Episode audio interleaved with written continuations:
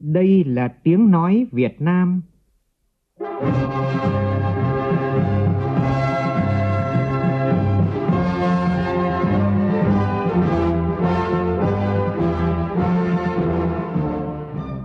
là tiếng nói Việt Nam, phát thanh từ Hà Nội, thủ đô nước Cộng hòa xã hội chủ nghĩa Việt Nam.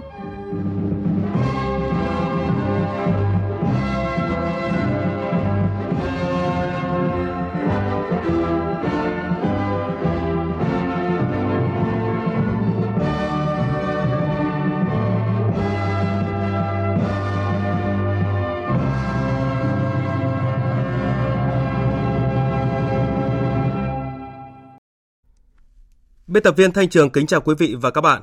Mời quý vị và các bạn nghe chương trình Thời sự trưa của Đài Tiếng Nói Việt Nam với những nội dung chính sau đây.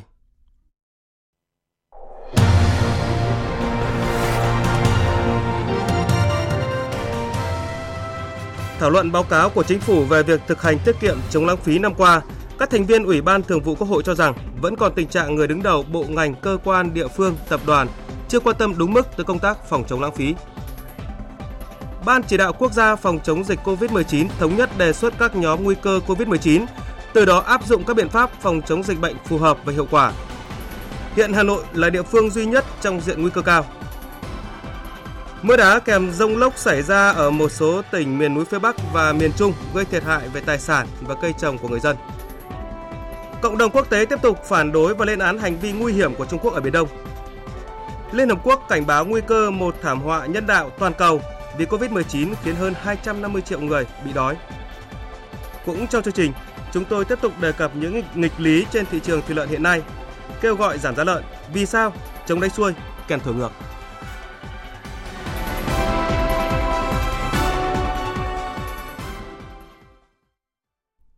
Bây giờ là tin chi tiết. Thưa quý vị và các bạn, nhân kỷ niệm 150 năm ngày sinh của Vladimir Ilyich Lenin, ngày 22 tháng 4 năm 1980, Sáng nay tại Hà Nội, Ban tuyên giáo Trung ương phối hợp với Học viện Chính trị Quốc gia Hồ Chí Minh, Hội đồng Lý luận Trung ương và Viện Hàn lâm Khoa học Xã hội Việt Nam tổ chức hội thảo khoa học cấp quốc gia với nhan đề Di sản Lenin, giá trị lý luận và thực tiễn. Ủy viên Bộ Chính trị, Bí thư Trung ương Đảng, trưởng Ban tuyên giáo Trung ương Võ Văn Thưởng và Bí thư Trung ương Đảng, Giám đốc Học viện Chính trị Quốc gia Hồ Chí Minh Nguyễn Xuân Thắng cùng chủ trì hội thảo. Hội thảo được tổ chức theo hình thức trực tuyến tại các điểm cầu. Phóng viên Nguyễn Hằng đưa tin các nhà khoa học đã cùng nhau thảo luận, làm rõ các vấn đề về Lenin phát triển sáng tạo chủ nghĩa Mark, về khả năng thắng lợi của cách mạng vô sản trong giai đoạn đế quốc chủ nghĩa, lãnh đạo thành công của cách mạng tháng 10 Nga, mở ra thời đại quá độ từ chủ nghĩa tư bản lên chủ nghĩa xã hội. Lenin là người bổ sung, phát triển sáng tạo lý luận của chủ nghĩa Mark về chủ nghĩa xã hội và con đường đi lên chủ nghĩa xã hội. Người là tấm gương mẫu mực trong cuộc đấu tranh bảo vệ, bổ sung và phát triển sáng tạo chủ nghĩa Mark – lý luận về dân tộc và dân tộc thuộc địa của Lenin là chỉ dẫn quý báu cho các dân tộc bị áp bức trong cuộc đấu tranh giành độc lập dân tộc. Di sản của người là ánh sáng soi đường cho cách mạng Việt Nam trong thời đại Hồ Chí Minh, bản lĩnh, trí tuệ và đổi mới, kiên định chủ nghĩa Mark Lenin, tư tưởng Hồ Chí Minh, Đảng ta nhất định sẽ lãnh đạo nhân dân ta thành công trong sự nghiệp xây dựng và bảo vệ vững chắc Tổ quốc Việt Nam xã hội chủ nghĩa.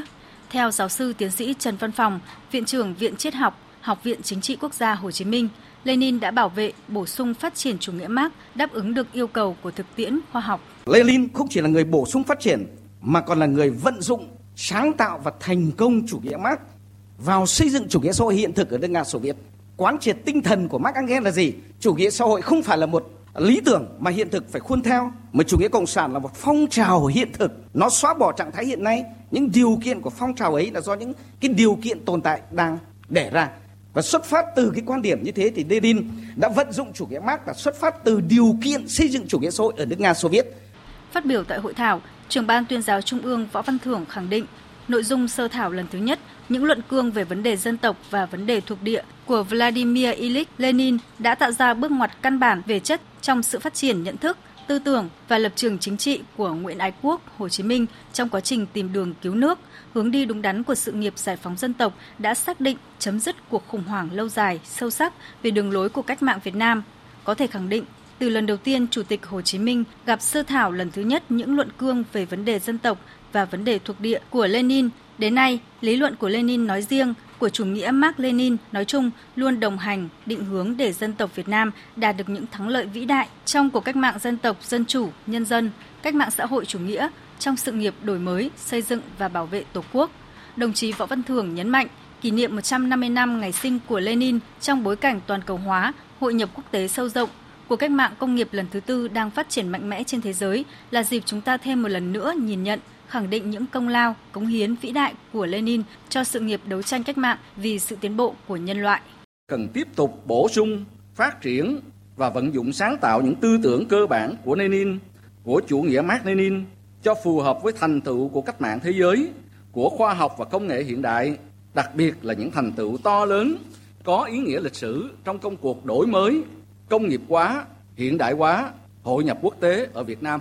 Đó cũng chính là thực hiện tốt lời di huấn của Chủ tịch Hồ Chí Minh. Chúng ta kỷ niệm đồng chí Lenin, thương nhớ đồng chí Lenin thì càng phải học tập và thực hành chủ nghĩa Mark Lenin là học cái tinh thần xử trí mọi việc đối với mọi người và đối với bản thân mình là học tập những chân lý phổ biến của chủ nghĩa Mác Lenin để áp dụng một cách sáng tạo vào hoàn cảnh thực tế của nước ta.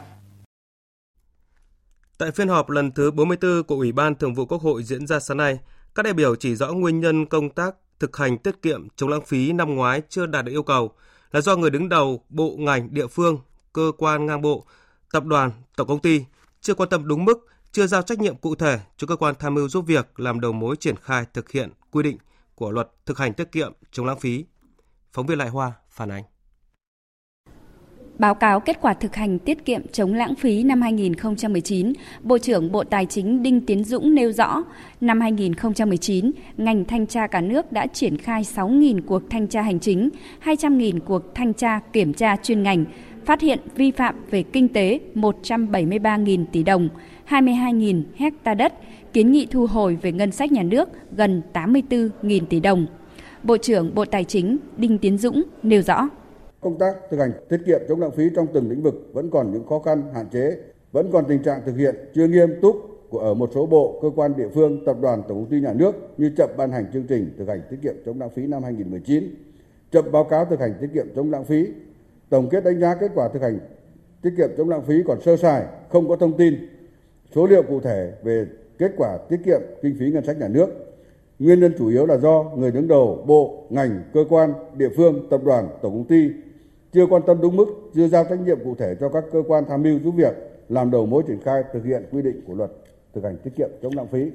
Các đại biểu đề nghị chính phủ chỉ đạo các bộ ngành địa phương triển khai quyết liệt các mục tiêu giải pháp đã đề ra. Chủ nhiệm Ủy ban Kinh tế của Quốc hội Vũ Hồng Thanh đề nghị. Trong thời gian tới mà muốn tiết kiệm hơn thì cần phải, phải quyết liệt hơn nữa. Vấn đề thu chi ngân sách sử dụng cái nguồn chi này thì cái 16.900 tỷ là cũng nhờ cái chỉ đạo trong cái điều hành của chính phủ đặc biệt là chỗ bộ tài chính thì chúng ta tiết kiệm được 17.000 tỷ nhờ có 17.000 tỷ này phục vụ cho các cái nhiệm vụ chi của chúng ta cơ cấu thu chi của chúng ta tốt hơn Trước đó, Ủy ban Thường vụ Quốc hội cho ý kiến vào dự án luật thỏa thuận quốc tế. Ủy ban Thường vụ Quốc hội cho rằng, thời gian qua, việc kết nghĩa đồn trạm biên phòng kết nghĩa thôn bản đã củng cố nâng cao quan hệ Việt Nam với các nước láng giềng. Tuy nhiên quy định cấp nào được nhân danh ký kết thỏa thuận quốc tế thì cần cân nhắc thêm, bởi nếu quy định đến cấp xã sẽ tác động đến chính quyền ở cấp đó khi ở cấp này không có bộ máy giúp việc về vấn đề này. Đặc biệt các xã miền núi khó khăn, năng lực cán bộ còn hạn chế. Sáng nay, Thành ủy Hà Nội tổ chức hội nghị lần thứ 23 Ban chấp hành Đảng bộ thành phố Hà Nội họp bàn về kết quả thực hiện kế hoạch phát triển kinh tế xã hội quý 1 và nhiệm vụ trọng tâm 9 tháng cuối năm. Ủy viên Bộ Chính trị, Bí thư Thành ủy Hà Nội Vương Đình Huệ chủ trì cuộc họp. Phóng viên Nguyên Nhung đưa tin. Phát biểu khai mạc hội nghị, Bí thư Thành ủy Hà Nội Vương Đình Huệ cho biết, Quý 1, trong bối cảnh dịch COVID-19 bùng phát, kinh tế thủ đô tăng trưởng chậm lại so với cùng kỳ, tổng sản phẩm trên địa bàn ước tính tăng 3,72%, thu ngân sách đạt trên 72.100 tỷ đồng, đạt trên 25% dự toán. Xuất khẩu giảm trên 18%, nhập khẩu giảm trên 21% so với cùng kỳ. Bên cạnh đó, trên cơ sở phát huy tinh thần chủ động, sáng tạo để từ đó các cấp ủy đảng, chính quyền cùng đoàn kết, đặt sức khỏe người dân lên hàng đầu, giảm thiểu thiệt hại, nỗ lực phục hồi để kinh tế thủ đô có thể bật tăng trở lại khi khống chế được dịch bệnh. Ông Vương Đình Huệ thẳng thắn đề nghị thành ủy tập trung làm rõ một số chỉ tiêu đạt thấp, trong đó có những chỉ số thấp hơn so với cả nước. Nông nghiệp thành phố tăng trưởng âm 1,17%, cả nước tăng nhẹ 0,08% trong quý 1. Chỉ số sản xuất công nghiệp và xây dựng xuất nhập khẩu thấp hơn so với bình quân chung của cả nước. Chỉ số giá tiêu dùng, nhất là giá thịt lợn tăng cao. Giải ngân vốn đầu tư công đạt thấp. Nhiều dự án đầu tư công tư nhân đầu tư theo hình thức đối tác công tư bị ách tắc. Trên cơ sở đó, đề nghị các đồng chí thảo luận cho ý kiến về những định hướng giải pháp lớn để phát triển kinh tế xã hội 9 tháng cuối năm.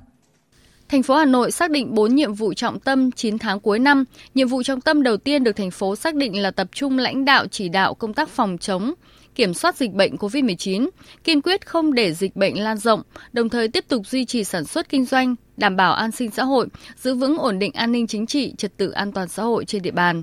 Nhiệm vụ thứ hai là chỉ đạo tổ chức thành công Đại hội Đảng bộ các cấp và Đại hội đại biểu lần thứ 17 Đảng bộ của thành phố.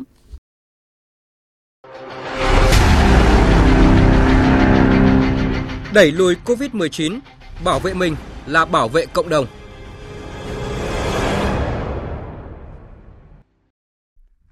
Chiều nay sẽ có thêm 6 bệnh nhân nhiễm COVID-19 được công bố khỏi bệnh, nâng tổng số bệnh nhân được chữa khỏi lên con số 222 trong tổng số 268 ca nhiễm. Hôm nay cũng là ngày thứ 6 liên tiếp nước ta không ghi nhận thêm ca nhiễm mới.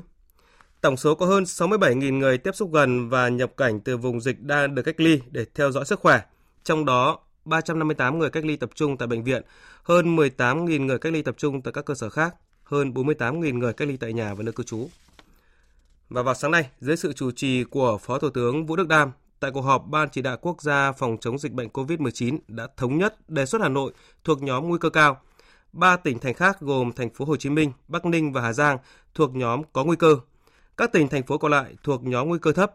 Từ đó có thể áp dụng các biện pháp phòng chống dịch bệnh COVID-19 phù hợp và hiệu quả cho từng vùng. Phóng viên Văn Hải phản ánh.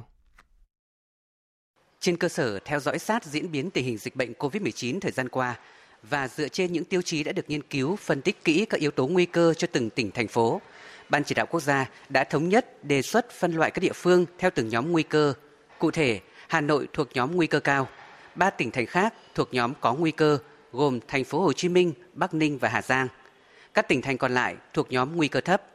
Thứ trưởng Thường trực Bộ Y tế Nguyễn Thanh Long cho biết, tiêu chí xác định nhóm nguy cơ cao là còn có ca mắc tại cộng đồng trong vòng 14 ngày. Với nhóm có nguy cơ là có ca mắc tại cộng đồng trong khoảng thời gian từ 15 đến 28 ngày. Nhóm nguy cơ thấp là trên 28 ngày không ghi nhận ca mắc tại cộng đồng. Kiến nghị đối với nhóm nguy cơ cao thì tiếp tục áp dụng chỉ thị 16 thêm một tuần, tức là đến ngày 30 tháng 4. Và tuy nhiên thì xin Thủ tướng Chính phủ cho Chủ tịch Ủy ban dân các tỉnh, thành phố quyết định theo thẩm quyền việc mở các cửa hàng kinh doanh hàng hóa dịch vụ không thiết yếu và các loại hình kinh doanh đường phố theo tình hình thực tiễn tại các địa phương nhưng phải đảm bảo về phòng chống dịch. Thế đối với nhóm có nguy cơ ấy, thì chủ tịch Ủy ban nhân dân tỉnh thành phố quyết định theo thẩm quyền việc mở các cửa hàng kinh doanh hàng hóa, dịch vụ không thiết yếu, các loại hình kinh doanh đường phố theo tình hình thực tiễn tại địa phương, kể cả nhóm cao hay nhóm thấp hay là nhóm nguy cơ có nguy cơ thì đều phải đảm bảo cái công tác phòng chống dịch. Và khuyến cáo đối với người dân vẫn khuyến cáo đối với người dân là hạn chế ra khỏi nhà. Ra khỏi nhà thì phải đeo khẩu trang với nhóm nguy cơ thấp, các cửa hàng kinh doanh hàng hóa, dịch vụ không thiết yếu được phép hoạt động nhưng phải thực hiện đầy đủ các biện pháp phòng chống dịch bệnh cho người mua hàng. Yêu cầu khách hàng phải thực hiện giãn cách theo đúng quy định. Chủ cửa hàng phải chịu trách nhiệm về các biện pháp phòng chống dịch bệnh của cơ sở do mình quản lý. Chủ trì cuộc họp, Phó Thủ tướng Vũ Đức Đam, trưởng ban chỉ đạo, lưu ý các địa phương chú trọng công tác phòng chống dịch tại cửa khẩu, khu công nghiệp lớn có nhiều lao động tự do. Bên cạnh đó, tập trung phòng chống cho nhóm nguy cơ gồm công nhân ở các khu lao động, đặc biệt là các khu nhà trọ, người lao động tự do, người yếu thế, học sinh sinh viên. Ủy ban nhân dân các tỉnh thành phố tăng cường chỉ đạo phòng lây nhiễm tại các cơ sở y tế, tăng cường lấy mẫu những bệnh nhân có triệu chứng cảm cúm và những nhóm người có nguy cơ vừa nêu. Chúng ta cũng thống nhất báo cáo với Thủ tướng là chúng ta đã dự thảo chỉ thị mới rồi, chúng ta đã lấy ý kiến rất nghiêm túc, sau đó thực hiện ý kiến chỉ đạo của Thủ tướng thì Bộ Y tế là thường trực của ban chỉ đạo còn tiếp tục lấy ý kiến của các bộ kinh tế mà không nằm trong ban chỉ đạo để đảm bảo là vừa kiểm soát dịch vừa phát triển được kinh tế xã hội trong điều kiện có dịch. Họ đã trình lên văn phòng chính phủ rồi mà chúng tôi cũng đã báo cáo với thủ tướng từ hôm qua. Cũng tính là cái tiêu chí theo 15 16 trước đây cũng nên điều chỉnh cho phù hợp với tình hình. Chúng ta thống nhất là kiến nghị cái nhóm tiêu chí mà thuộc cái nhóm nguy cơ là cái tiêu chí tập trung đông người ấy, thì chúng ta nâng từ 10 người lên 20 người. Còn cái nhóm nguy cơ thấp thì nâng từ 20 người lên 30 người. Trước mắt thì đồng ý phương án này và nếu tình hình những tuần tới có thay đổi thì chúng ta lại tiếp tục bàn và kiến nghị với thủ tướng để có điều chỉnh. Hãng tin Reuters hôm nay đưa tin số ca tử vong do COVID-19 ở Mỹ đã vượt ngưỡng 45.000 người, vượt xa các quốc gia ổ dịch COVID-19 khác trên thế giới. Hiện Mỹ cũng là quốc gia có số ca nhiễm nhiều nhất thế giới với hơn 817.000, gấp gần 4 lần so với Tây Ban Nha, quốc gia có số ca nhiễm cao thứ hai thế giới. Lãnh đạo Nhà Trắng và Quốc hội Mỹ đã thống nhất bổ sung gần 500 tỷ đô la Mỹ nhằm hỗ trợ nền kinh tế vượt qua ảnh hưởng của đại dịch COVID-19. Nếu khoản tiền này được Quốc hội thông qua và Tổng thống Mỹ Donald Trump ký thành luật, thì có hỗ trợ tài chính của chính phủ Mỹ nhằm hỗ trợ người dân và các doanh nghiệp vượt qua khó khăn do COVID-19 gây ra sẽ lên tới gần 3.000 tỷ đô la Mỹ. Giám đốc Trung tâm Kiểm soát và Phòng ngừa Dịch bệnh Mỹ cảnh báo một làn sóng COVID-19 thứ hai tại Mỹ vào cuối năm nay có thể sẽ gây tử vong cao hơn hiện nay. Ông cũng kêu gọi giới chức uh, liên bang và các bang tăng cường khả năng xét nghiệm virus cũng như tiếp tục duy trì giãn cách xã hội ngay cả sau khi các gói uh, các giới hạn dần được dỡ bỏ nhằm hạn chế khả năng dịch bệnh bùng phát trở lại. Và qua khảo sát thì hầu hết người Mỹ cho biết họ không hy vọng sẽ an toàn khi có các cuộc tụ họp xã hội cho đến ít nhất là tháng 6. Tin của phóng viên Phạm Huân, thường trú tại Mỹ. Kết quả cuộc thăm dò dư luận do tờ Bưu điện Washington và Đại học Maryland tiến hành và công bố ngày 21 tháng 4 cho thấy 65% người Mỹ cho biết họ hy vọng đại dịch COVID-19 sẽ được kiểm soát, đủ để cho phép tụ họp hơn 10 người vào cuối tháng 6 tới. Cũng trong cuộc thăm dò này, 54% người Mỹ được hỏi ý kiến cho rằng ứng phó của Tổng thống Donald Trump đối với đại dịch COVID-19 là không tốt. Trong khi đó, 72% người tham gia khảo sát nói rằng ứng phó của các thống đốc bang là tốt. Cuộc thăm dò diễn ra khi các quan chức đang cân nhắc gỡ bỏ các hạn chế đi lại và mở cửa lại nền kinh tế. Cuộc khảo sát được thực hiện đối với hơn 1.000 người từ ngày 14 tháng 4 tới ngày 19 tháng 4. Hôm qua, nước Pháp cũng tiếp tục ghi nhận hơn ờ, 500 ca tử vong vì dịch COVID-19, trong khi số lượng bệnh nhân trong hệ thống bệnh viện và trong các phòng hồi sức cấp cứu tiếp tục xu hướng giảm trong nhiều ngày qua. Một nghiên cứu của các nhà khoa học nước này cho thấy gần 4 triệu người Pháp sẽ nhiễm SARS-CoV-2 từ nay cho đến ngày 11 tháng 5, thời điểm nước này bắt đầu dỡ bỏ phong tỏa. Phóng viên Huỳnh Điệp, thường trú tại Pháp, đưa tin.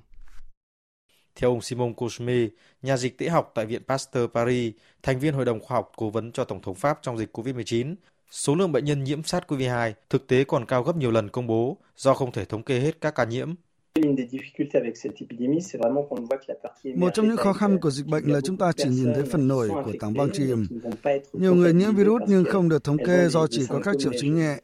Nếu ngày 11 tháng 5, nước Pháp dỡ bỏ tất cả các biện pháp kiểm soát, Pháp có nguy cơ rất cao đối mặt với làn sóng lây nhiễm thứ hai. Sau ngày 11 tháng 5, nước Pháp cần phải duy trì các biện pháp kiểm soát quan trọng nhằm đảm bảo có thể kiểm soát được tốc độ lây lan của virus.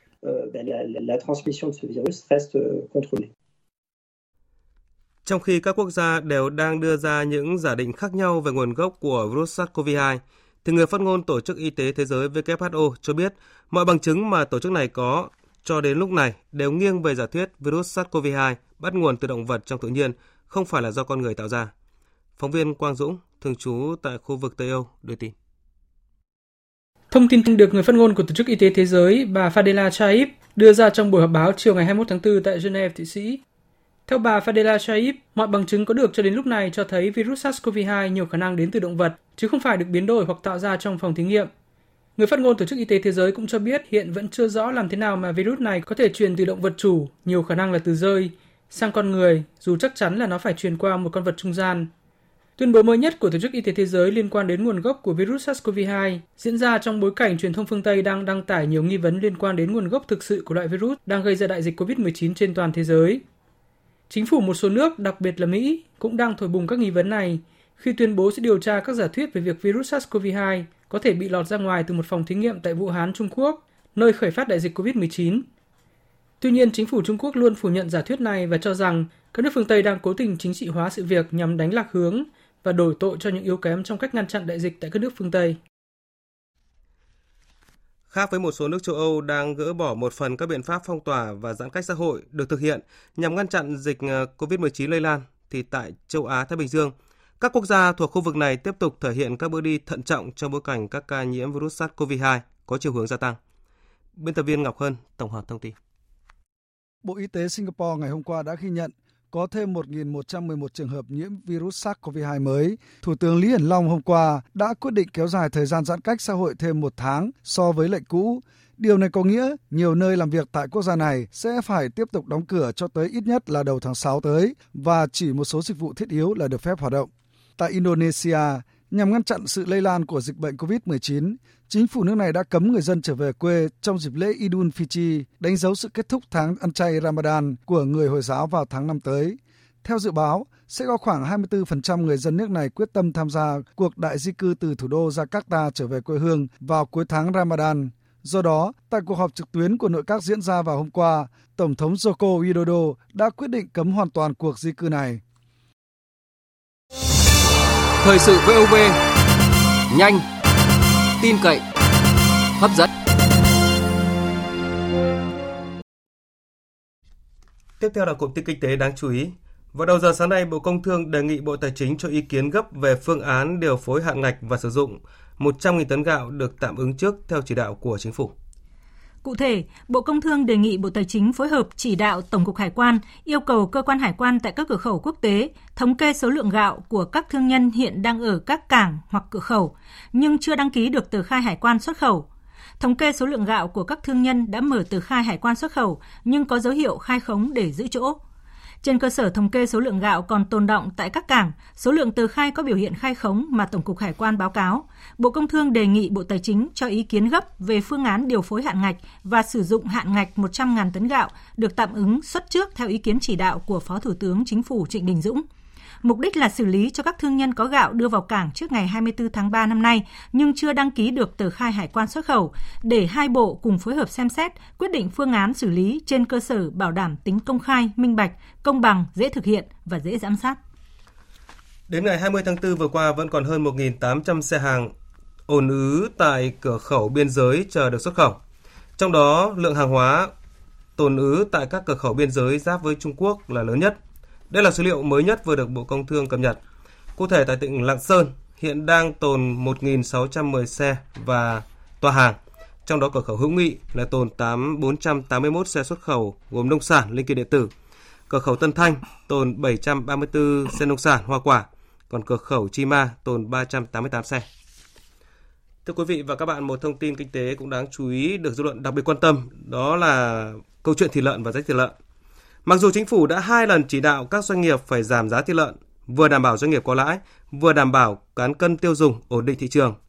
Thế nhưng kể từ lần chỉ đạo đầu tiên, từ ngày 1 tháng 4, giá thịt lợn không những không giảm mà còn tăng cao, gây bất ổn thị trường, dư luận bức xúc. Vậy vì sao lại có tình trạng chống đánh xuôi kẹt thổi ngược như vậy? Chúng tôi đã có cuộc trao đổi với phóng viên Phạm An ngay sau đây. Anh là người theo dõi lĩnh vực chăn nuôi về vấn đề này. Xin chào anh Phạm An.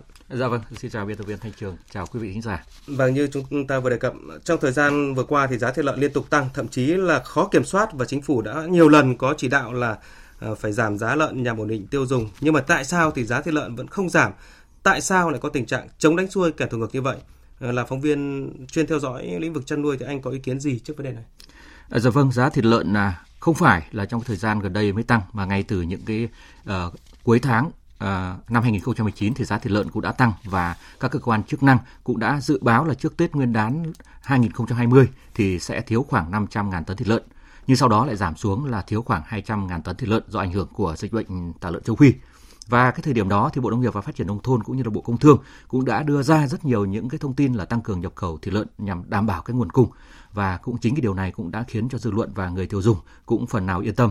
Tuy nhiên thì sau Tết Nguyên đán cho đến nay thì giá thịt lợn đã tăng có thể nói là một cách là phi mã khiến cho thị trường có nhiều cái xáo trộn và các bộ rồi là chính phủ cũng đã phải có ý kiến chỉ đạo nhưng thực tế là giá thịt lợn cũng không giảm mà có thể nói là còn tăng cao hơn. Ừ. À, vấn đề này thì có thể nói là đã khiến cho dư luận đặt ra rất nhiều câu hỏi và ngay sau đây thì xin mời anh cùng quý vị thính giả chúng ta cùng nghe một số ý kiến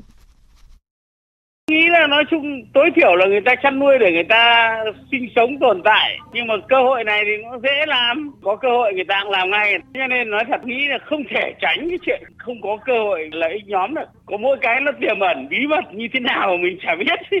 đến cái giá thịt lợn này thì tôi thấy độ hai lần nói là là không có hiệu lực. Nhiều khi tôi bảo, bây giờ chỉ còn có cách nhà nước mà họ làm việc mà họ thật rõ ràng, họ đi sâu đi sát có phải là thiếu thịt lợn hay không? Hay là đây là chỉ là một những cái cách làm ăn của những cái doanh nghiệp thôi? Mà cái này là lợi ích nhóm là đối với bây giờ là nó quá dễ rồi. Giữa người làm ăn lợi ích nhóm với nhau rồi.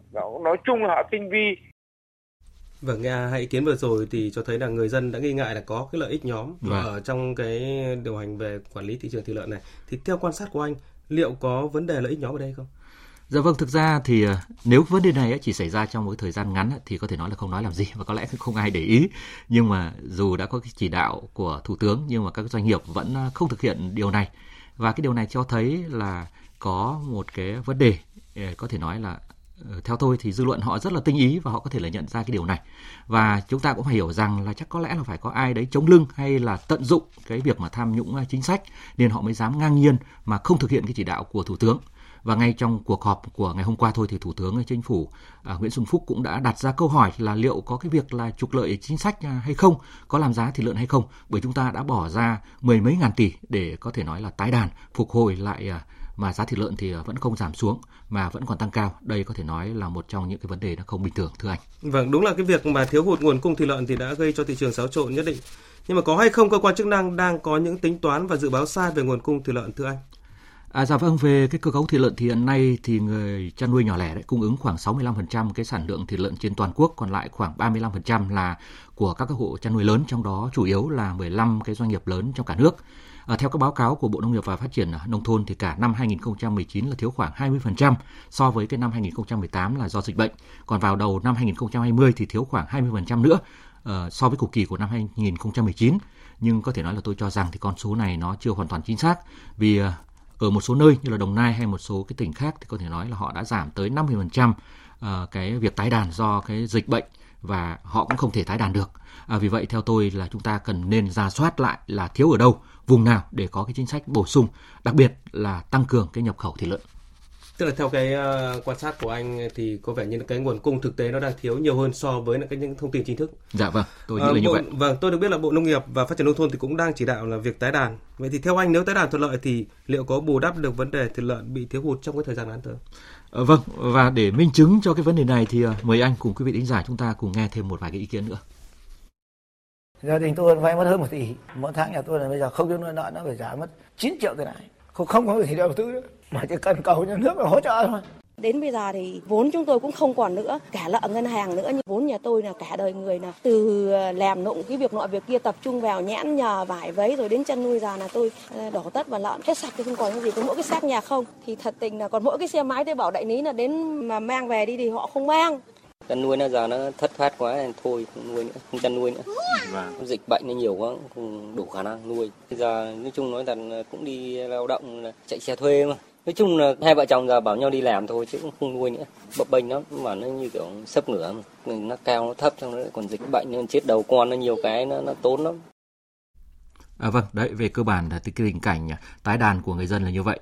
À, tôi cũng đã đi tới à, một số vùng chăn nuôi lớn của cả nước như là Ngọc Lũ của Hà Nam, Hưng Yên, Hải Dương hay một số cái tỉnh khác thì hầu hết các hộ chăn nuôi đều không thể gượng dậy được. Hiện nay thì à, dù họ vẫn là rất là tâm huyết với nghề chăn nuôi lợn nhưng có thể nói là sức cùng lực kiệt đành treo chuồng.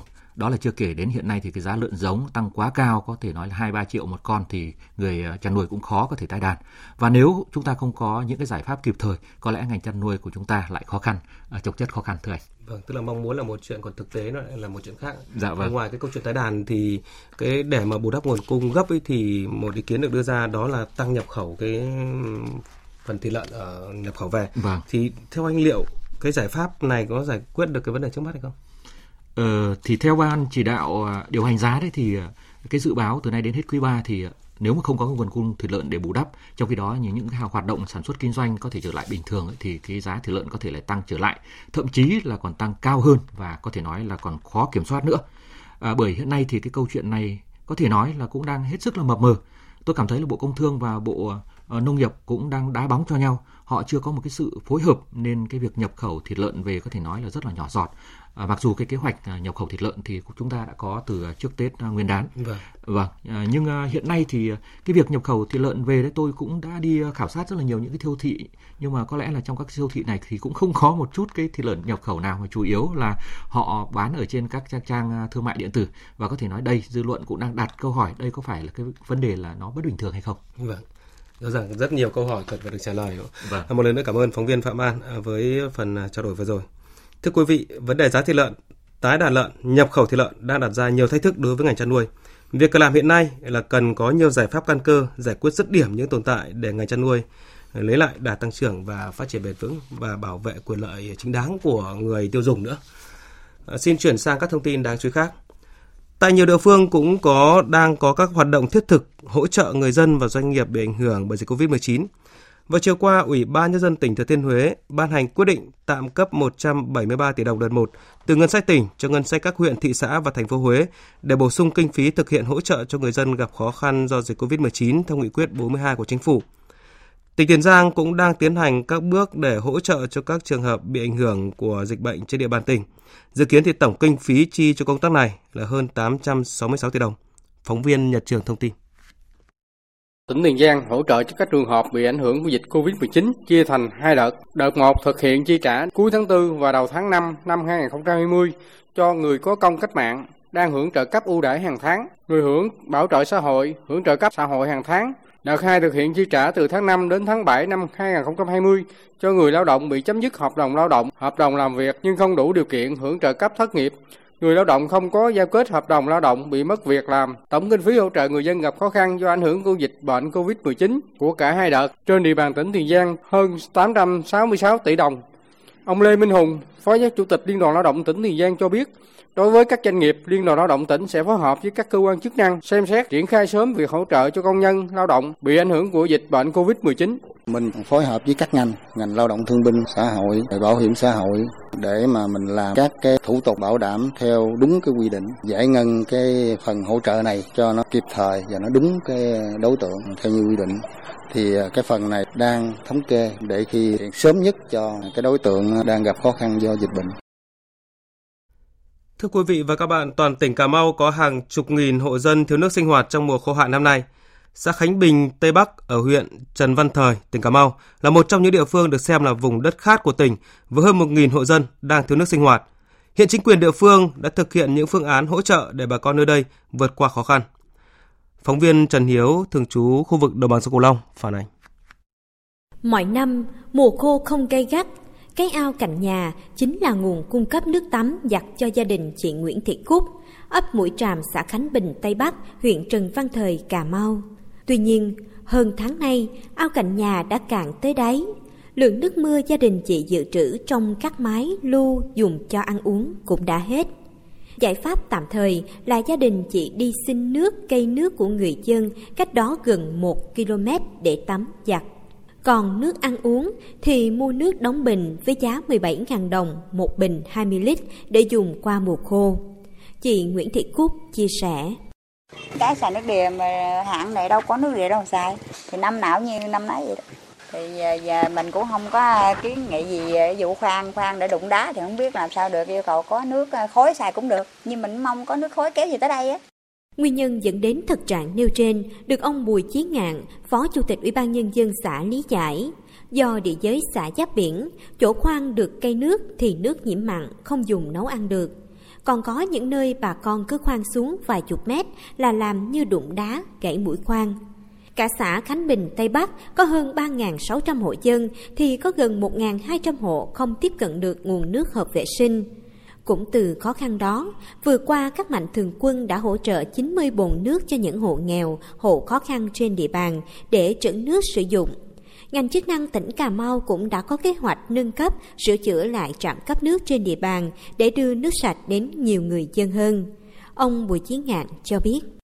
Bà con ta chia ra để chứa nước hay xài còn như tự vận động bà con ta cứ mua dụng cụ ta chứa nó xài cái kế hoạch là xuống phối hợp với xã dự kiến định hướng triển khai đó sự nâng cấp cái trạm cấp một quá với mở rộng thêm một số tiếng nữa do ảnh hưởng dịch bệnh nên đâu tập trung đông người để không triển khai được Theo Sở Nông nghiệp Phát triển Nông thôn tỉnh Cà Mau, toàn tỉnh hiện có khoảng 21.000 hộ dân thiếu nước sinh hoạt. Giải pháp trước mắt, đơn vị này sẽ thực hiện kéo dài tuyến ống tại những nơi gần trạm cấp nước và tiến hành hỗ trợ phương tiện trữ nước cho bà con khó khăn. Về giải pháp lâu dài, tỉnh Cà Mau đã có kế hoạch xây dựng một hồ trữ nước ngọt tập trung tại vùng đệm rừng U Minh Hạ. Tuy nhiên, do nguồn nước tại địa phương nhiễm phèn và giàu hữu cơ nên đang nhờ các chuyên gia đánh giá tính khả thi của dự án. Theo ông Tô Quốc Nam, Phó Giám đốc Sở Nông nghiệp Phát triển Nông thôn Cà Mau, trước mắt để đảm bảo nhu cầu tối thiểu có nguồn nước cho người dân sử dụng, ngành nông nghiệp đang triển khai nhiều giải pháp tạm thời. Đối tượng ưu tiên thứ nhất là đối tượng là ở vùng dân cư sống riêng lẻ, giếng khoan nước ngầm thì không có nước để hỗ trợ cho họ cái ờ, công cụ để trữ nước à, cũng như là cái phương tiện để à, vượt qua khó khăn trong cái hạn hán. Còn những cái nơi ở khó khăn về nước nhưng mà có những cái mạng nước tập trung gần chúng tôi sẽ tiếp tục kéo dài cái tiếng ống ra để hỗ trợ cho bà con có cái nước xài nhiều năm qua, người dân vùng sâu vùng xa của tỉnh tận cùng Tổ quốc Cà Mau cứ đến mùa khô hạn lại thiếu nước sinh hoạt. Vấn đề này cần các cấp bộ ngành trung ương, các mạnh thường quân quan tâm hỗ trợ để bà con ở những vùng đất khác vượt qua khó khăn. Tối qua, Công an tỉnh Thái Bình thông tin về diễn biến mới trong quá trình điều tra vụ án liên quan đến bị can Nguyễn Xuân Đường ở thành phố Thái Bình. Tin của phóng viên Đình Hiếu. Hôm qua, cơ quan cảnh sát điều tra công an thành phố Thái Bình ra quyết định khởi tố bị can đối với Nguyễn Xuân Đường, trú tại phường Kỳ Bá, thành phố Thái Bình để điều tra hành vi có dấu hiệu phạm tội cố ý gây thương tích xảy ra ngày 18 tháng 11 năm 2014 tại trụ sở công an phường Trần Lãm. Quyết định này đã được Viện Kiểm sát nhân dân thành phố phê chuẩn. Trước đó, vào ngày 14 tháng 4 vừa qua, Công an thành phố Thái Bình đã ra quyết định phục hồi điều tra vụ án này sau khi vụ án bị tạm định chỉ điều tra vào năm 2015 với một trong những lý do là chưa xác định được bị can. Như vậy, sau gần 6 năm kể từ ngày xảy ra vụ việc, Nguyễn Xuân Đường bị tố cáo đánh người với mức độ thương tật 15% ngay tại trụ sở công an phường mà không bị pháp luật xử lý. Đến nay, những hành vi có dấu hiệu tội phạm trước đây của bị can này đang dần được công an tỉnh Thái Bình điều tra làm rõ. Công an tỉnh Thái Bình cũng đang mở rộng điều tra, làm việc với các chủ doanh nghiệp dịch vụ mai táng để làm rõ tố giác của người dân về hành vi cưỡng đoạt tài sản của Nguyễn Xuân Đường và đồng bọn trong lĩnh vực này với quan điểm là điều tra mở rộng triệt để vụ án theo đúng quy định của pháp luật, không bỏ lọt tội phạm nhưng cũng không làm oan cho người dân. Từ kết quả điều tra sẽ giải tỏa được dư luận về việc có hay không ai đứng đằng sau bao che cho các đối tượng gây án. Chiều tối qua và sáng nay tại một số tỉnh miền núi phía Bắc và miền Trung xảy ra mưa đá ảnh hưởng tới đời sống và sản xuất của người dân. Tổng hợp của biên tập viên Đài Tiếng nói Việt Nam. Tại Quảng Trị, chiều qua xảy ra mưa đá tại một số xã của huyện miền núi Hướng Hóa. Cơn mưa kéo dài chừng 15 phút đến 20 phút kèm theo gió giật và rông. Tuy nhiên, mưa đá hạt nhỏ xảy ra trong thời gian ngắn nên không gây thiệt hại về tài sản cũng như các loại cây nông nghiệp. Ông Xin lỗi quý vị, mưa đá cũng đã xảy ra tại Nghệ An trong chiều qua trên địa bàn huyện Tương Dương, xảy ra một trận mưa đá kèm theo lốc xoáy kéo dài và trận mưa đá này đã khiến khoảng 70 mái nhà bị tốc mái. Người dân phải di rời tài sản đến nơi an toàn. Nhiều diện tích hoa màu của người dân cũng bị hư hỏng nặng. Còn tại Lào Cai, dạng sáng nay xuất hiện mưa, mưa rào và rông rải rác. Đặc biệt tại trung tâm thị trấn huyện Mường Khương xuất hiện mưa đá kèm rông lốc, gió giật mạnh, cấp 8, cấp 9. Theo Đài khí tượng thủy văn tỉnh Lào Cai, ngày và đêm nay mưa tại các địa phương trong tỉnh Lào Cai sẽ gia tăng về lượng, tâm điểm tập trung tại các huyện Bát Sát, Văn Bàn, Mường Khương và thị xã Sapa. Người dân cần chủ động đề phòng các hiện tượng thời tiết cực đoan.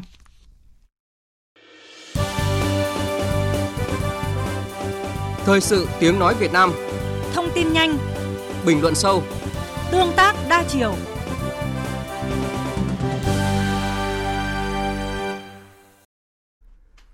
Trả lời câu hỏi của báo chí về thông tin gần đây liên quan đến tình hình phức tạp ở vùng biển của một số nước ASEAN, người phát ngôn Bộ Ngoại giao Việt Nam Lê Thị Thu Hằng cho biết, là quốc gia ở Biển Đông và thành viên ASEAN, Việt Nam quan tâm theo dõi sát tình hình. Việt Nam chân thành mong muốn quyền, lợi ích chính đáng, hợp pháp của các quốc gia phù hợp với Công ước của Liên Hợp Quốc về luật biển năm 1982 được tôn trọng. Các bên liên quan phải có trách nhiệm tuân thủ luật pháp quốc tế. Công ước của Liên Hợp Quốc về luật biển năm 1982 thể hiện cam kết phát triển quan hệ hữu nghị giữa các quốc gia và hòa bình, ổn định, hợp tác ở Biển Đông, khu vực và trên thế giới. Hiện thì dư luận quốc tế tiếp tục bày tỏ quan ngại trước hành vi ngang ngược của Trung Quốc trên Biển Đông. Đêm qua theo giờ địa phương, Bộ trưởng Ngoại giao Nhật Bản Motegi Toshimitsu điện đàm với người đồng cấp Trung Quốc Vương Nghị trong đó bày tỏ lo ngại hành vi của Trung Quốc tại Biển Đông gây bất ổn khu vực. Tin của phóng viên Bùi Hùng, thường trú tại Nhật Bản.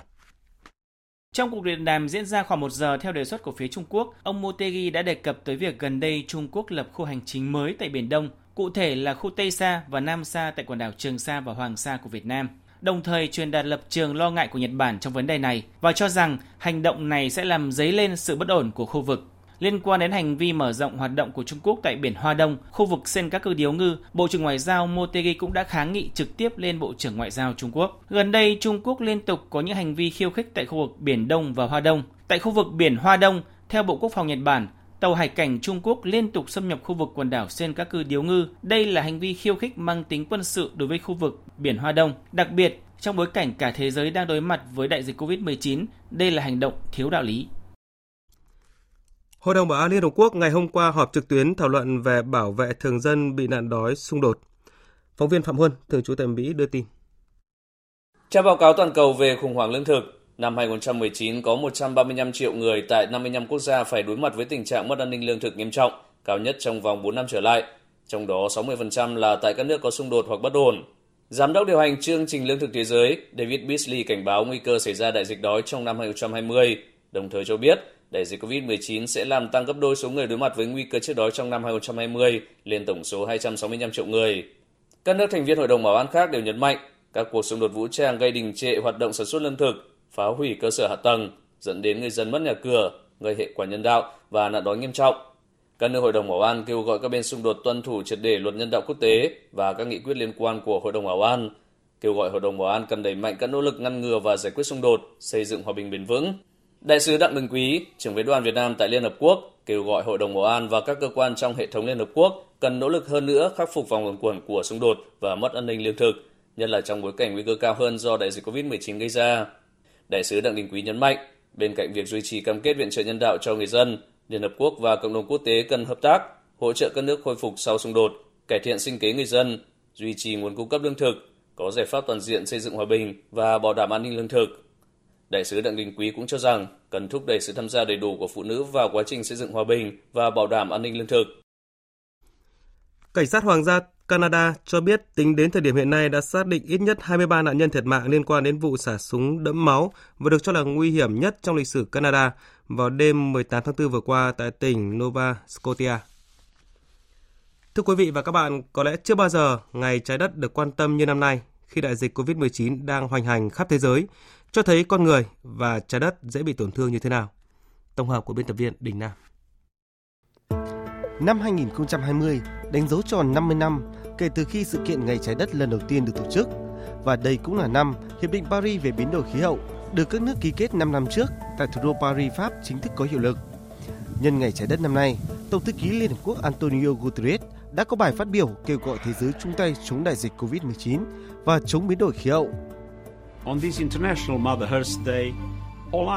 vào ngày trái đất năm nay, mọi ánh mắt đều đổ dồn vào đại dịch COVID-19, một thử thách lớn nhất của loài người sau chiến tranh thế giới lần thứ hai.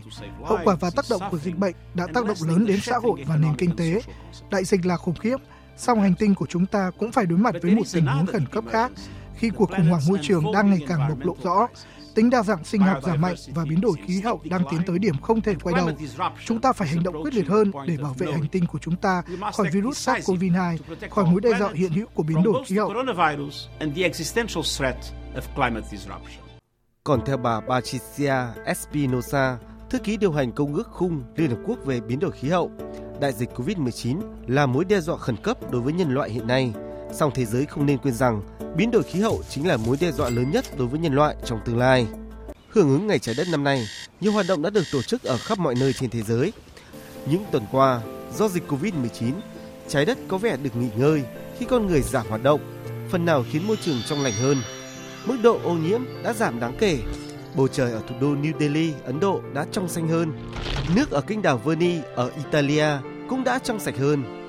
Tuy nhiên, môi trường sạch hiện nay chỉ tồn tại trong thời gian ngắn bởi lượng khí thải gây hiệu ứng nhà kính sẽ tăng lên khi con người trở lại nhịp sống trước đây, khôi phục các hoạt động kinh tế thời hậu Covid-19. Bởi vậy, một thông điệp khác được đưa ra trong ngày trái đất năm nay là thế giới cần bạn và những hành động của bạn. Phần tiếp theo của chương trình là trang tin đầu tư tài chính và trang tin thể thao.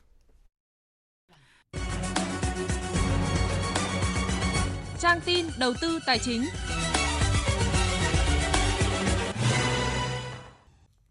Giá vàng miếng trong nước sáng nay được tập đoàn vàng bạc đá quý Doji vẫn niêm yết ở mức mua vào 47 triệu 450 nghìn đồng một lượng và bán ra 48 triệu đồng một lượng.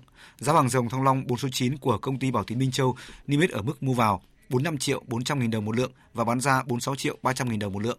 Còn giá vàng thế giới giao ngay ở mức 1.690 đô la một ao. Ngân hàng Nhà nước niêm yết tỷ giá trung tâm hôm nay ở mức 23.246 đồng một đô la, tăng 8 đồng so với phiên giao dịch sáng qua. Còn tỷ giá tại các ngân hàng thương mại như Vietcombank, Vietinbank niêm yết quanh mức mua vào là 23.330 đồng một đô la và bán ra là 23.540 đồng một đô la. 10 ngân hàng công bố báo cáo tài chính quý 1 năm nay với nhiều màu sắc. Có ngân hàng tăng trưởng âm, có ngân hàng tăng trưởng nhẹ, cũng có ngân hàng tăng theo cấp số nhân. Đáng lưu ý, phần lớn những ngân hàng này đều có nợ xấu tăng. Đơn cử tại Kiên Long Banh, nợ xấu của ngân hàng bất ngờ tăng vọt từ 342 tỷ đồng lên 2.240 tỷ, tức tăng tới 6,6 lần. Trên thị trường chứng khoán sau những phút giảm mạnh đầu phiên thì dòng tiền đã nhập cuộc bắt đáy mạnh mẽ giúp hàng loạt cổ phiếu bứt phá ấn tượng, nhóm blue chip như BVH, FPT, HPG đồng loạt tăng điểm. Kết thúc phiên giao dịch VN Index tăng 1,97 điểm lên 768,81 điểm, HNX Index tăng 0,29% lên 105 điểm và Upcom Index tăng 0,17% lên 51,27 điểm. Thanh khoản thị trường khá tốt với giá trị khớp lệnh 3 sàn đạt khoảng 2.300 tỷ đồng. Đầu tư tài chính biến cơ hội thành hiện thực. Đầu tư tài chính biến cơ hội thành hiện thực. Thưa quý vị, thưa các bạn, trong bối cảnh nguồn vốn đầu tư cho hạ tầng đang hạn hẹp, việc giãn hoãn một số đoạn tuyến trên đường Hồ Chí Minh sau thời gian dài đang được kiến nghị đưa vào kế hoạch bố trí vốn đầu tư công giai đoạn 2021-2026 để đảm bảo tiến độ chung của toàn dự án. Đáng chú ý nhất là đoạn tuyến Trân Thành Đức Hòa.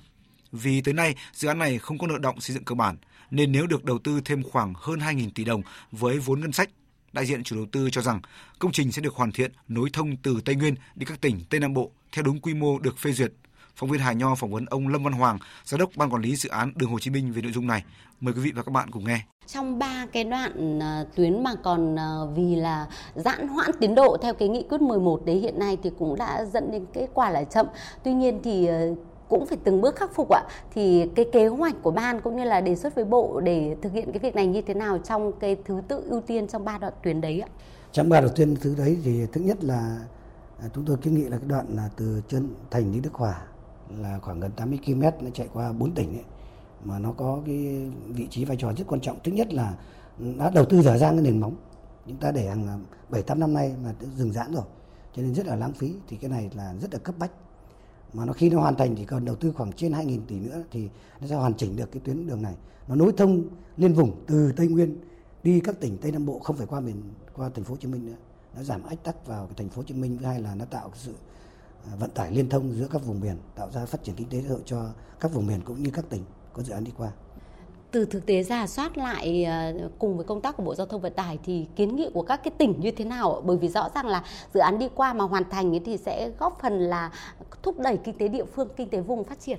À, đối với các tỉnh ấy, thì rất là mong muốn hàng năm cũng như đoàn đại biểu quốc hội của các tỉnh thì thường xuyên có văn bản à, chất vấn Bộ Giao thông Vận tải và kiến nghị các cái cơ quan liên quan để cố gắng bố trí ưu tiên nguồn lực để đầu tư nốt cái dự án này nhưng tuy nhiên là chúng tôi cũng do cái nguồn lực khó khăn của đất nước, cho nên là bộ thông vận tải cũng đã báo cáo chính phủ và chính phủ cũng đang đang xem xét để cố gắng để ưu tiên sẽ nghiên cứu để báo cáo quốc hội trong cái thời gian tới ông có thể à, nói cái mong muốn cái thời gian ạ, bởi vì rõ ràng là 7 8 năm rồi thì giãn hoãn về khó khăn chung về nguồn lực, thế nhưng mà cái quyết tâm như thế nào ạ để có thể là huy động sức người, sức của để đầu tư hoàn thành một cái dự án quan trọng như vậy ạ? Thực ra là cái ờ, việc mà đầu tư cái dự án này trên thành Đức Hòa chúng tôi trước đây cũng bộ thông tải trong quá trình biết là cái khó khăn nguồn lực của chính phủ thì đã nghiên cứu theo phương án đầu tư BOT. Tuy nhiên là sau khi có cái nghiên cứu của tư vấn ấy thì xem xét với lại khả năng cái sức chịu đựng của của của, của dân ấy thì nó không khả thi. Chính vì vậy vừa qua chúng tôi đã lại phải báo cáo chính phủ để xem xét là xin phép chuyển sang hình thức đầu tư ngân đầu tư công thay cho cái phương án mà trước đây chúng tôi dự kiến là đầu tư theo hình thức BOT. Thì hiện nay thì ờ, chắc chắn là giai đoạn 16 21 là khả năng là cân đối nguồn vốn là khó khăn rồi bởi vì theo biết là theo luật đầu tư công là đã cân đối nguồn vốn theo cái danh mục từng dự án rồi. Cho nên khả năng là đối với dự án này nếu có được thì sẽ xem xét vào cái giai đoạn trung hạn tới 21 26. Vâng ạ, xin trân trọng cảm ơn ông. ạ Quý vị và các bạn thân mến, đại dịch COVID-19 vẫn đang diễn biến phức tạp và là mối đe dọa toàn cầu.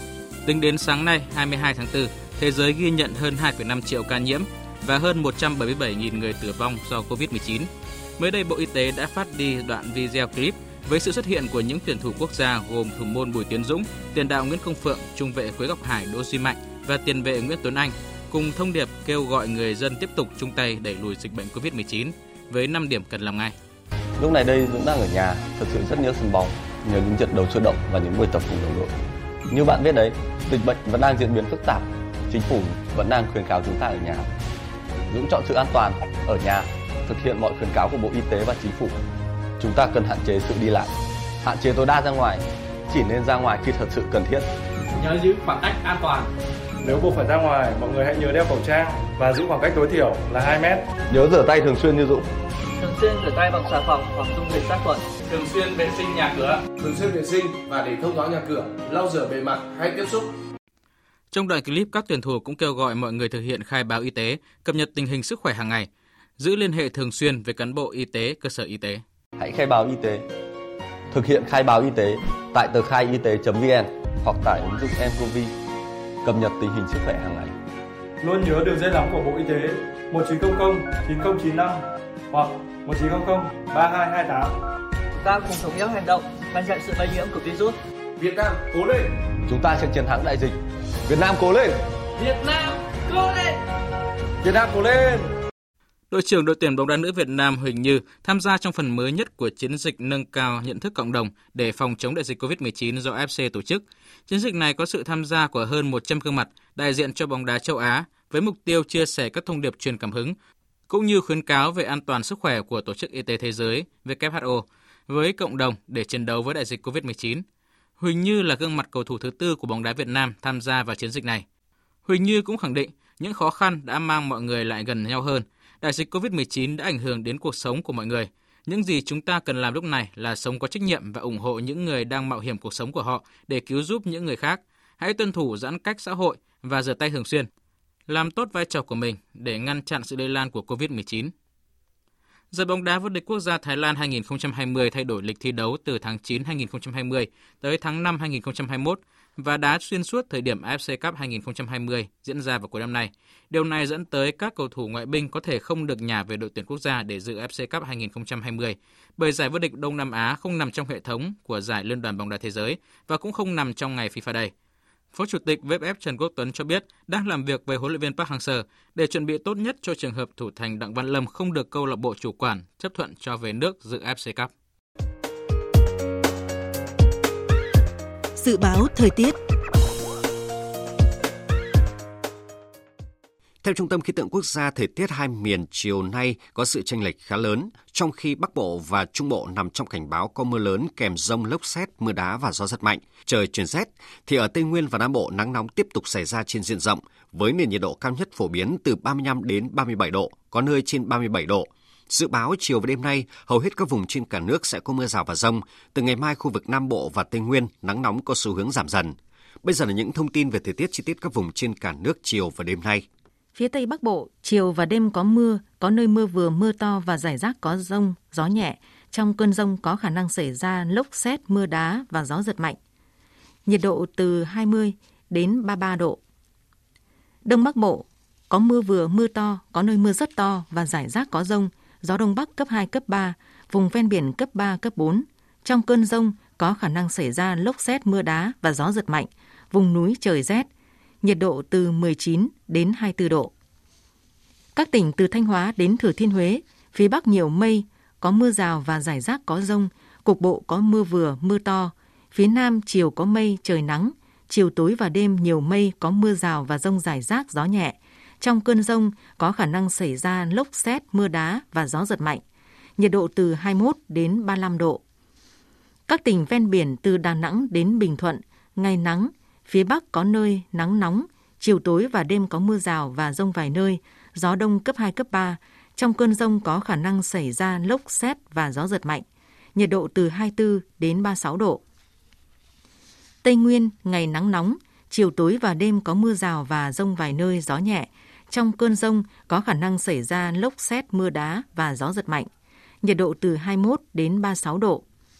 Nam Bộ, ngày nắng nóng, chiều tối và đêm có mưa rào và rông vài nơi, gió đông cấp 2, cấp 3. Trong cơn rông có khả năng xảy ra lốc xét và gió giật mạnh. Nhiệt độ từ 24 đến 37 độ. Khu vực Hà Nội nhiều mây, có mưa rào và rông, cục bộ có mưa vừa, mưa to, gió đông bắc cấp 2, cấp 3. Trong cơn rông có khả năng xảy ra lốc xét, mưa đá và gió giật mạnh. Nhiệt độ từ 19 đến 24 độ. Dự báo thời tiết biển. Bắc Vịnh Bắc Bộ có mưa rào và rông rải rác. Trong cơn rông có khả năng xảy ra lốc xoáy và gió giật mạnh. Tầm nhìn xa trên 10 km, giảm xuống 4 đến 10 km trong mưa, gió đông bắc cấp 5, có lúc cấp 6, giật cấp 7, biển động. Nam Vịnh Bắc Bộ có mưa rào rải rác và có nơi có rông, tầm nhìn xa trên 10 km, giảm xuống 4 đến 10 km trong mưa, gió đông nam đến đông cấp 4, cấp 5. Vùng biển từ Quảng Trị đến Quảng Ngãi, vùng biển từ Bình Định đến Ninh Thuận, vùng biển từ Bình Thuận đến Cà Mau có mưa rào và rông vài nơi, tầm nhìn xa trên 10 km, gió đông đến đông nam cấp 3, cấp 4. Vùng biển từ Cà Mau đến Kiên Giang có mưa rào vài nơi, tầm nhìn xa trên 10 km, gió nhẹ. Khu vực Bắc Biển Đông có mưa rào vài nơi, tầm nhìn xa trên 10 km, gió đông đến đông bắc cấp 5, riêng phía Bắc có lúc cấp 6, giật cấp 7, biển động. Khu vực giữa và Nam Biển Đông, khu vực quần đảo Trường Sa thuộc tỉnh Khánh Hòa có mưa rào vài nơi, tầm nhìn xa trên 10 km, gió đông nam đến đông cấp 3, cấp 4. Khu vực quần đảo Hoàng Sa không mưa, tầm nhìn xa trên 10 km, gió đông đến đông bắc cấp 4. Vịnh Thái Lan không mưa, tầm nhìn xa trên 10 km, gió nhẹ. Thông tin dự báo thời tiết vừa rồi cũng đã kết thúc chương trình Thời sự trưa của Đài Tiếng Nói Việt Nam. Chương trình hôm nay do các biên tập viên Thanh Trường, Hùng Cường, Hằng Nga biên soạn và thực hiện. Kỹ thuật viên Thế Phi, chịu trách nhiệm nội dung Vũ Duy. Quý vị và các bạn có thể nghe lại chương trình tại địa chỉ www.vov1.vn. Xin kính chào tạm biệt và hẹn gặp lại quý vị.